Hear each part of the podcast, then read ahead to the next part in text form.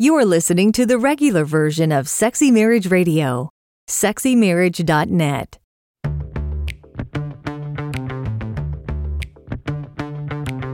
You've turned on Sexy Marriage Radio, where the best sex happens in the marriage bed.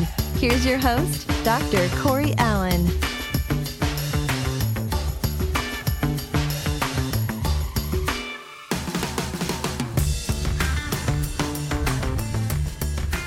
Well, to all of the Sexy Marriage Nation that regularly takes time out of their day and week to spend it with us that live in the United States, happy Thanksgiving. Gobble gobble. Happy Thanksgiving to everybody out there. Hope it's a, been a well, it's Wednesday, so hope it's going to be a good holiday time for you with your family.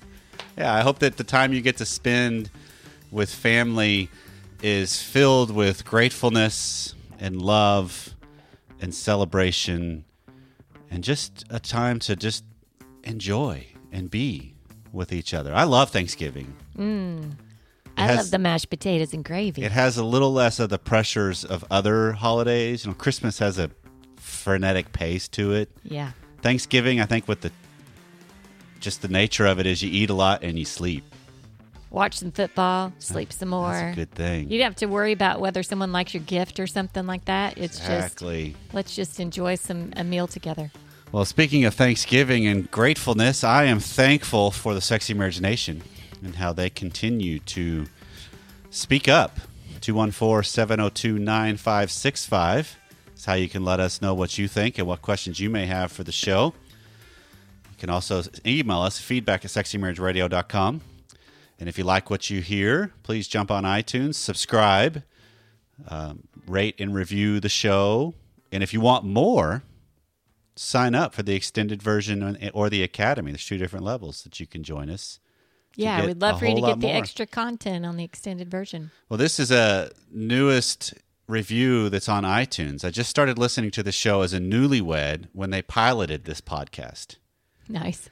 I've listened through Gina, Shannon, and now Pam as co host. It's truly a great conversation starter in my marriage. I love the framework of, of I heard X on Sexy Marriage Radio. Here are my thoughts about it. Instead of coming out of left field on intimate topics in conversation with my spouse. Ah, that's a good point. Good conversation starter if you're scared to bring up a topic with your spouse. exactly. Because what we want to do is help frame the conversation. And that's where we will go with most every show. And if you like the conversations that are framed, um, and you want to go even deeper with the conversations, I'm saying this holiday season, reward yourself and join us by registering for the Sexy Marriage Radio getaway that comes up in June of 2019. You can register now and give that as a gift to your special someone this holiday season. I like the gift. So registration's open now. Sexymarriage.net is how you will find that. Yeah. So coming up on today's regular version, which is the free version of Sexy Marriage Radio, your questions, our answers. And on the extended version of Sexy Marriage Radio, which is deeper and about twice as long, who doesn't want to go deeper and twice as long in this topic? Yes. You can subscribe at sexymarriage.net. Uh, you can listen to Pam and I have an in depth conversation about the power dynamic that plays out in gridlock issues in marriage. Should be quite the conversation. Don't miss it. It's going to be good stuff. So, all that is coming up on today's show. Yes, I sent in an email today about um, pornography and my husband. My situation is I've been married 26 years, and for years my husband has watched porn. I have caught him or have asked him about it. He tells me um, no, as well as I probably about five years ago I uh, found out that he was um, talking to a porn site where he could tell the women to touch themselves and two women so he was able to tell them sexual things that he liked for them to do. Um, he did not tell me. I found out. Um, I do believe that he's not doing that anymore because I do see the credit card bill, but I don't really can't say for sure at the end of the day. Um, last year I found him. Um, I walked in and caught him masturbating to porn, basically his phone in one hand and um his you know what in the other. And again it's like um same situation that I'm overreacting. Every married man does it. Um makes me feel like um I'm being more of a prude and I've offered to, hey, invite me, show me what this is about, let me see, you know, what the attraction is there to that and nothing. I've asked him to open up to me about it, nothing. Um, so I just would like, um, some advice or maybe just a good topic to talk about, especially after, you know, we've been married 26 years. I feel pretty low and, um, almost like a piece of furniture. You can discard at any moment. I don't know. So that's my question. So um, thank you so much, and I have enjoyed your podcast. It's kind of giving me the courage to take that step to um, get counseling, as I know I need some for myself in general, and then of course in marriage as well. But thank you so much, and um, talk to you guys or hear you guys later on the podcast. Thank you. Well, first off, I can hear the pain. Yeah, I can too. In her voice. Mm-hmm. And thank you for the call. Um, this is a tougher subject. It's one that we've talked about a bunch in the in the past in the archives of Sexy Marriage Radio. Yep. And it's one that uh, does feel um, isolating, like a betrayal. Um, a lot of under- misunderstanding of why. Because I, I can I can only take the side hypothetically speaking of of the one who uh, of her with the I'm here. How how are you not interested in me? Right? That that that's just that's that's a that's a depth of a hurt that message is being sent. Well, I, the the depth of the hurt, you get the her comment if I feel like a piece of furniture that could be thrown out at any time. Right. It's um yeah, you you certainly feel like someone that's just there to be used for whatever is needed. Um I'm glad she referred to going to counseling because at, at this point that's she's got to focus on her and her own mental state. Right. Um and not leave it all in his court. She can't be at his mercy on whether or not he changes because um, she's got to figure out what she wants, uh, what she's willing to put up with. Right. Because uh, there's only, it's, this just, gosh, continues to go on. She had quite a few instances there. But the problem per- per- persists. And I'm going to refute that every married man does this. No, they don't. Yeah. So uh, it's recognizing the power you do have in this d- dynamic is if he's trying to play this off and get you to buy into the idea that this is just what men do, there's no big deal. I even give her credit for she's being called a prude and she's okay, show me what this is about. Yeah. Invite me in on this. You want to I like that kind of idea of hey, you're calling me a prude. I'll I'll refute that right now. I'm at least going to take away one of your excuses.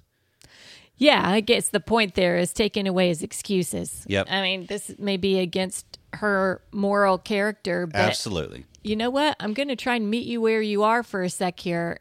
At least to, to try to understand to try it. And, to try and understand you. Mm-hmm. Uh, doesn't mean you're diving into the details, but yeah, th- bringing that up with him is is valid. And if he's rejecting that, okay, right. that's pretty clear. There's a right. so then that's then you have to recognize the legs you have to stand on, which that is, you know what, this is not something I want in my relationship. You don't owe me to no longer have it in your life, but if you want that in your life and to be in mine, that's not going to work. Mm-hmm. And then you can either take a power move of a different bedroom, a different place in the house, out of the house. I mean, there's there's steps you can do because a lot of this stuff, and actually, this whole show is going to be some of the same interweaving of of the conversation because we're talking about some of these major gridlock things that happen in marriage that when you put the dilemma of wow, I don't know if I want to stay in this or not, but you're ultimately not going to leave, you really take away your only card. You do. And yeah. so I'm not saying go divorce. Head to the head to the lawyer's nope. office and file right away. I am saying go stay with a friend for a weekend. and make that friend the same gender. Right. Add that caveat. Yeah. But you know, I, that's that's a move to show how important this is to you. It's, I mean, I've had this. This happened in our life when mm-hmm. pornography reared its head. Yeah. Um, it's happened in several people's lives that I've had conversations with or that we've walked alongside of. Yeah. Where the ramifications of the discovery of it meant, um, like in our case, Pam changed in the closet for several days Yeah. because it was one of those, you know what? You no longer have access to see me. And that way, me wasn't the goal of she's like, I'm going to punish him for this. It was more of a, I'm recovering myself from the hurt and the pain. But- well, and I didn't want to be ogled. I didn't want to be looked at in that mindset to be thought of as a thing. Exactly. And so some of that is a natural, well, okay, this this dynamic just shifted between us. Yeah. And a lot of the times why this stuff persists when it, when you're dealing with e- these kinds of chronic issues in marriage, particularly ones like pornography or betrayals of any kind, lying of any sort that's of substantial things. Um, no, of any sort. It's Well, not of thank substantial things. It's Thank you for the lying, clarification. Lying of any sort. Well, I was I, in my mind. I went into the lies of omission versus lies of commission, and we don't even need to go down that path. So, No. thank you for clarifying that, Pam. But this is the idea of I have to start to recognize if I don't fundamentally change me and how I'm approaching this, I will not change my system Yeah. because the system will go back to what it knows and what makes it the easiest. And a lot of times, the way this happens is discovery of something is found. There's an upheaval of everything. There's crying, there's remorse, there's repentance, there's, or at least on the surface, a normalcy is reestablished. And then several years, months later, it resurfaces again in secret. And you got to start dealing with it again, but hopefully you're a little bit farther down the road and knowing how to deal with it. Right. But the patterns repeat themselves unless They do. you change yourself on how you approach it. Because too often what we do is we put all the onus then, like in this case, in this caller's case, she puts all the onus on he needs to change his viewpoint. He needs to stop his actions. Well, ultimately that's true. She can't control that. No. She can control how involved she wants to be with him while that's still going on though True. and that's the way that's the power you've got Mm-hmm. that when you fundamentally change and challenge a stance it's not a huge drawn out thing it's a real calm collected solid move of you know what i'll give you a choice this is almost what i'm thinking of if she's if she's feeling like a piece of furniture that can be discarded at any moment okay so to go with that analogy make make sure in your own mind you see yourself as a valuable piece of furniture in a house. Okay. Okay, so you are a, a pivotal piece of furniture in that house. He could choose something different though, ultimately. Good. But you see it as, you know what? I know my importance. I know my value. I know my worth. I know what I offer and am willing to do to help create in your relationship with, with this man. If you choose otherwise, you almost put it in his court.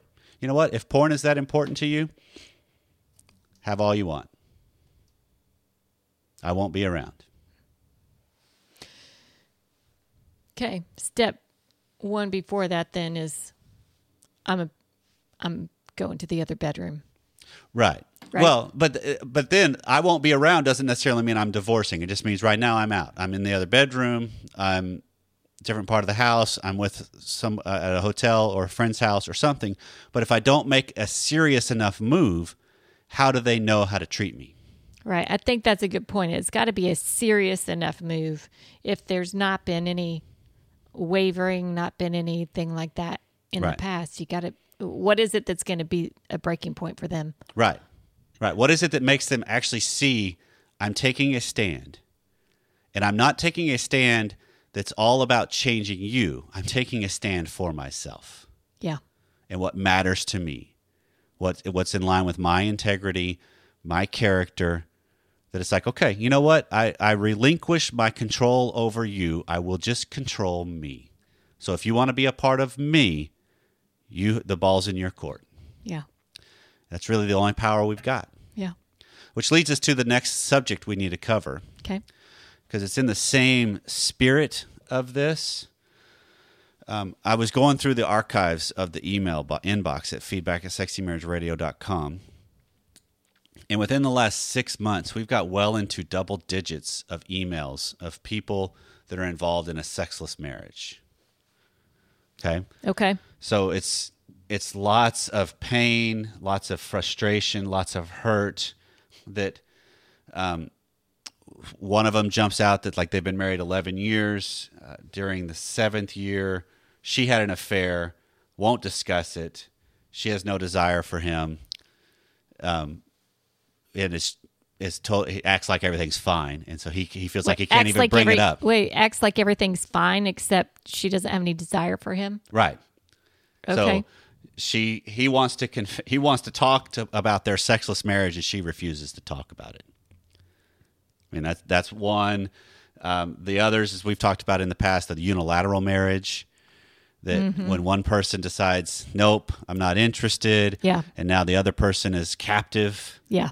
Of that, that there's an element of I've, I feel completely powerless. Um, so I'm like one he phrases that I'm faced with the situation of perhaps being intimate once a month, always a quickie in terms of my experience, but that seems a whole lot to go through just to get that one, you know. so Right. it's just a tremendous amount of of pain and anguish that comes along with this because ultimately speaking, I think what each man and because all of these are from men, all of them from the husbands. Okay. And what I think what they're saying is, I want to be wanted, I want to be desired. And then we had this voicemail come in. Okay. Yeah, hey, good morning, guys. Uh, just wanting to sounds like my situation is maybe a little bit more unique, but, uh, my wife, uh, really, truly has hyposexual desire disorder. I mean, she has no desire for sex whatsoever. Um, I will ask her how I can pursue her physically. She says I can't. I ask her if there, you know, what I would, what she would like me to do uh, to make her feel better sexually. She says there's nothing. Um, if she, re- I mean, she typically does not uh, respond by reciprocating the question. When she does, uh, I can say something pretty, uh, pretty low key as far as just, you know, a nice, even more platonic touching, and she doesn't want to do that. Uh, any kind of playful flirting, she takes as pressure, um, and I just feel completely stuck. Uh, she has committed to obligating uh, herself to having sex with me up to twice a week, sometimes as little as every 10 days or so, but every time it is a very bland, completely a this is for you sex. There's nothing in it for me. Foreplay is very platonic. It's almost like a series of goodnight kisses until she asks, are you ready? Uh, then we get things going, uh, and she, you know, waits until things are done. So are you, are you finished? And then we go on our merry ways. It's so there's just no passion. There's no connection. There's no anything there. Uh, we've, I've tried reading, reading Christian books by respected Christian evangelical, uh, people, uh, and she doesn't want to read those. Um, and, and, uh, doesn't want to do counseling. Uh, there's always, you know, there's always a reason to not go to a conference, go to counseling or do anything, whether it's money or whether it's starting a new business or, or whatever. There's always an excuse why we can't do things right now. And, and, you know, I, I don't want a divorce. I want to be married to her, but I want her to be at least perceive sex as a healthy, not a perverted component of marriage, as a healthy part of a relationship. So I guess I'm wondering how, you know, how to have a discussion or how to promote a healthy perspective on sexuality in, in our relationship. And my wife is a fantastic lady who has, you know, she is incredibly good at a lot of things. Um, it's not like she's moping around all day and, and, and stuff like this is a very distinctly different area of her life. She's great everywhere else, but when it comes to sex, there is a distinct barrier up. And uh, hope to hear from you soon. Corey always says, and I, so I'm going to pose this question to you, Corey. Go. Um, and this is based off the comment at the end he makes about his wife, um, how great she is, and sex is just this anomaly. And you always say, how you do sex is how you do life, and how you do life is how you do sex. Right. So, how can these, the comment that he made about every other aspect of life, great, sex is just this anomaly. Okay. How can that really be? Well, because the the way I hear it is they are not living a sexual relationship. They're living a friendship. Okay. So in some regards, they're fun to be around with each other. They like each other. They do life well together. They just suck at being lovers with each other. okay. And I mean, that's the first thing that comes to my mind when you ask that question, Pam. The, the going further with it, I think. What are the other areas of life that um, one of you temper the other in? She may be wanting something he is playing the reluctant role. He is playing the now there's never enough time role. There's never enough money role because often those kinds of topics can be interchanged, Okay. right? So um, the things that jump out to me, uh, I th- I hear this from a lot of husbands. I ask my wife for what she wants. That one stuck out to me too because it, I've been asked that question before. Mm-hmm.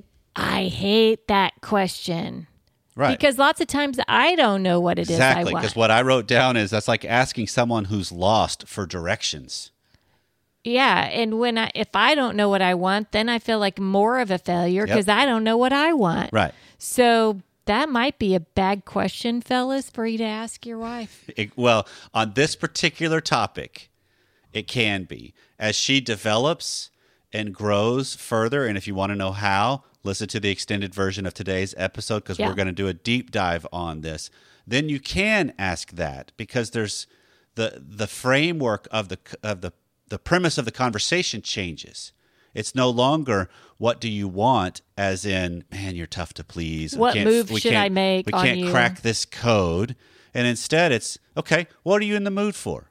What do you want? And it's more like a buffet in a sense that Mm-hmm. you got a whole lot of options and all of them are equally good. And it's not coming from a deficit model, Yeah. it's coming from a, well, my flavor for tonight is Chinese. Let's go. Yeah. Right. So it changes the connotation as you both stand on your own two feet in your levels of solidness. But in this regard, when you're talking about she's got hyposexual desire disorder, then she he's saying she has no desire for sex whatsoever. So back up for my sixth grade mind.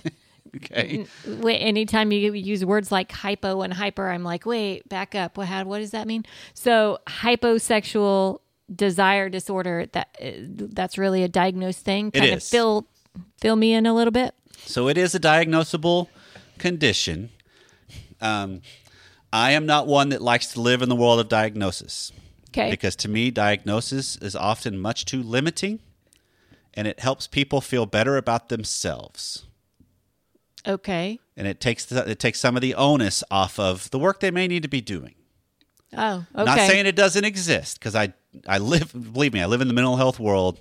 Diagnoses exist. yeah. That's just not one of my first moves Okay. because I want people to recognize okay, so you do have hyposexual desire disorder. You're in a relationship. She's having sex with her husband, although it's obligatory.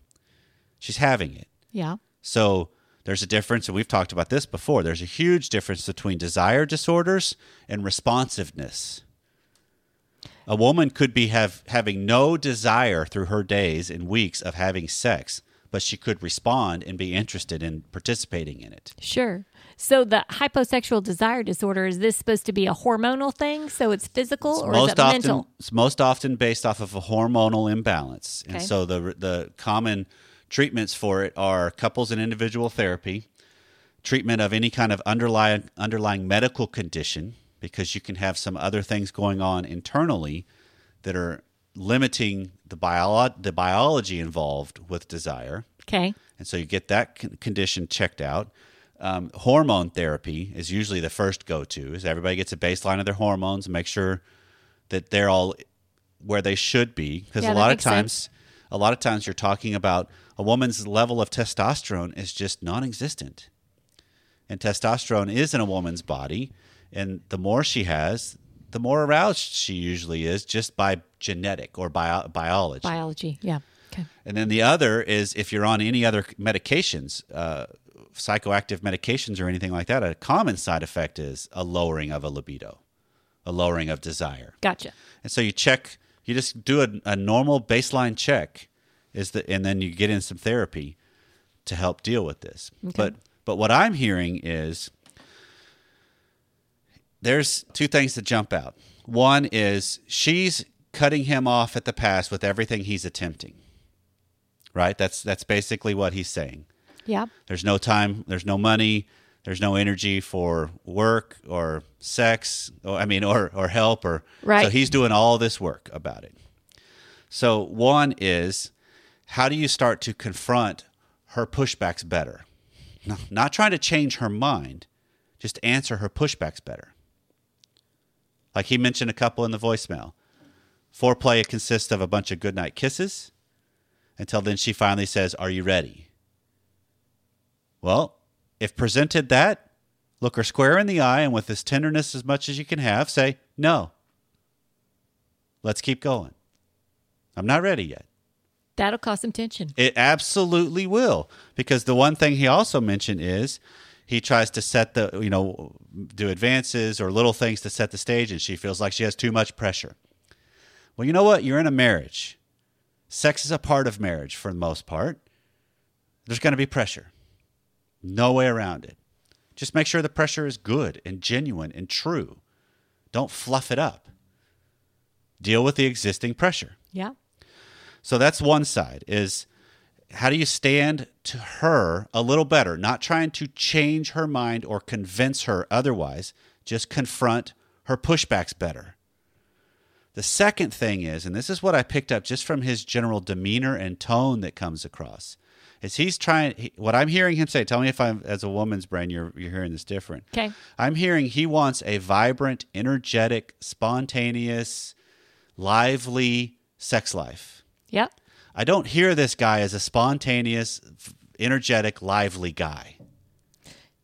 Yeah, I didn't. And I realize the subject matter changes how we talk about it. Because if you're calling in pain and frustration, it, it's not going to exude liveliness. Hey, let me tell you all about my wife and how we're not having sex. Yeah, I'm, when you're calling and you're frustrated, it's gonna. I'm not going to be bubbly. yeah, it's not going to exude that.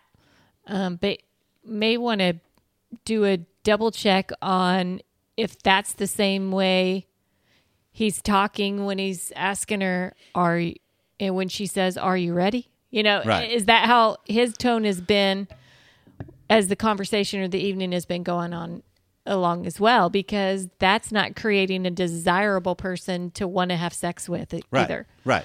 Uh, so certainly do what you can to create that So inviting. Right, because some of this comes along with how are you presenting yourself? Are you presenting something worth wanting to be with, wanting to have sex with? Because I have come across this just came up in one of my mastermind groups, and I love the phrase because this is three years removed. And a guy said, I, I worked with them as a couple, and he made a comment. He said, Hey, Corey, I am a different man now, three years later. Thank you for telling me to get my penis back from my wife and to screw it on tightly. because I constantly am coming across men that do not have their penis on securely. They've basically just given it up and every so often tentatively ask their wife for permission to have it back so they can have sex.